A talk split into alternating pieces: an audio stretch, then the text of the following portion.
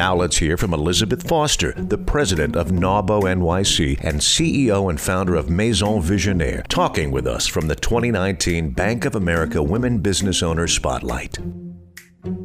I'm Kate Delaney with Greg Stebben. We're from Heartbeat of Main Street with Forbes Books and Bank of America.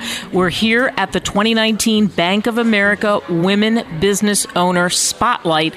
And wow, we have a great guest with us, Elizabeth Foster. Greg, I mean, I'm telling you, people beat the drum for this woman. All I did was tweet something out, and people are all over me. Well, you know? it helps that she is the president of NAWBO NYC. Elizabeth, welcome. And I think first let's talk about NAWBO, and then we want to get into your career. Tell us about NAWBO. Not everyone's familiar with it. NAWBO is a National Association of Women Business Owners. That's what it stands for. It actually came into creation in 1975 when a woman business owner could not get a loan without a male family member co signing. And what happened that there was a woman that went into a bank. She had no male family member. The bank manager said, I'm really sorry. These are the rules. Isn't there somebody? She had a 17 year old son. And the bank manager said, he'll do. Are you serious? I'm serious. So I want to interject that I think a year ago, this was a very big anniversary for NAWBO, or maybe it was two years ago. You'll correct me, but Yeah. we just celebrated the 30th anniversary of making those rules go away. Correct. Correct, correct. So only 30 years ago. Well, actually, yeah, it's actually less than 30 years ago. So, actually, uh, NAWBO started in 75. Okay. And what happened was, so this event happened in 75, and she went out. She said, No, you're not going to have my son as a, as a guarantor. And basically, what happened was that uh, she got together with a group of other businesswomen, and she said, We need to do something about this. So, she was a woman of action, and she met with other women of action, and they got together and they created NAWBO. Then it took them 13 years. 13 years to 1988, which was 30 years ago Okay. last I, year. I knew there was a 30 year anniversary. That was the one, yeah. Yes. And it's like, it's crazy. I'm like, seriously? It took you 13 years to pass a bill to say that it, it was, that women had the equal rights, 1988. I'm like, shame on you people. a credit worthy woman. yeah, not is- just, you know, if you were not credit worthy, that's another conversation. But you could have the greatest credit and you still couldn't get a loan because you were a woman. Correct, correct. And obviously, you have a beautiful accent, so we know that you were born and raised in England, I'm guessing. And I bet you had that entrepreneurial spirit as a young woman. And I know that you got into the fragrance business. How did that start? Tell us about your journey. You're right. I'm not a native New Yorker. Um, I I was born in, in, in Bath and grew up there, and then went to London as soon as I could, basically. And I started, uh, you know, I had a few jobs doing this and that, whatever. And then I found a product and I and I really wanted to.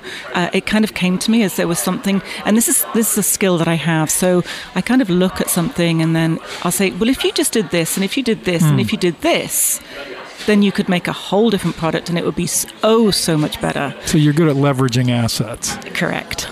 So that's exactly what I did. And the product was an aromatherapy based product.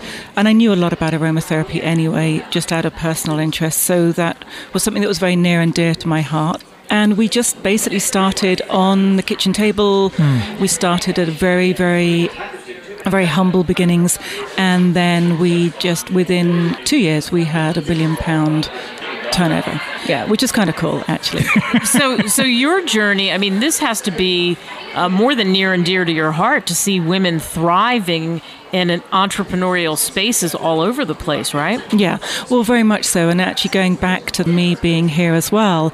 So I've I've been here for five years now, and I was kind of quote unquote fresh off the boat. And I met a woman at a, an event, and I'm like, where do I meet some smart, savvy businesswomen? And she's like, you need to go to NAWBO. I'm like, What's what? NAWBO? What's NAWBO? so she said, she told me what it was, and I'm like, huh, I can give that a go. And, you know, I think the thing is that you need to be open as well. You need to be understanding and, and give things a go. So, from that point of view, that's what I did. I was open, I went along, and I found my tribe. I hmm. found, I found those women that were that were smart and savvy, and that's I do consider myself that as well. And I fit in, and hmm. it was great. And then they obviously saw potential in me and they're like, hey, you want to come hang out with us? well, so I want to make an observation here. You earlier used the phrase, I think you referred to yourself as a woman of action, right? Correct. And what's interesting is you've you moved to an entirely new, not just to a new city, but to a new city in a new country five years ago. Mm-hmm. And you're now the president yeah. of NAWBO NYC. My guess is they saw in you a woman of action and you saw in them a lot of women of action. And I'm bringing that up just to really say to other women who are not familiar with NAWBO if you want to meet like minded, savvy business women, women of action, NAWBO's the place to go, whether you're in New York City or not. Absolutely, yeah. We've got 60 chapters around the country, and even if you're in the middle of nowhere, we have virtual membership too. So you can still connect with those women no matter where you are in America. What do you think is the most difficult thing that women entrepreneurs go through? What stops some of them from achieving what they could possibly achieve? That's a very good question, and I, I think there's various answers to that. I think that often for women, it's actually confidence. Hmm. I hate to say that. We're still we still don't believe in ourselves enough, and when we don't believe in ourselves, others don't necessarily believe in us. So I think that level of you know you gotta just go that you gotta put yourself out there. That's what you know. Don't hold back. And and if you and if you struggle with that, if, if that's something that you know you struggle with, then get some support. Hmm. Get get a, get a coach. Get a whatever you need. Even just a friend, like well, a I mean, good I would strong imagine friend. also, again, not to spend the whole interview plugging NAWBO, but if, if one of the things you need is confidence, go be with other women who are being successful. Correct. They'll tell you what you're great at and Exactly. support you in the things that you need to grow in. That's right? it, that's exactly the case, exactly. And, and no, we're not just plugging NAWBO, but uh, but they are a great organisation. Yes. So hey, So we have one last question for you. You haven't Yeah. even told us about your business. that's because I'm such a good advocate for NAWBO. you are, but you should tell us about All your right, business. I can do that. I'm the founder of Maison Visionnaire, and what we did is we basically reinvented the reed diffuser. So it's a home fragrance business. So what we did was we brought art to fragrance, and we made it a whole experience for your home. So instead of, I'm sure you've seen them, you know, the jars with the oil and the sticks.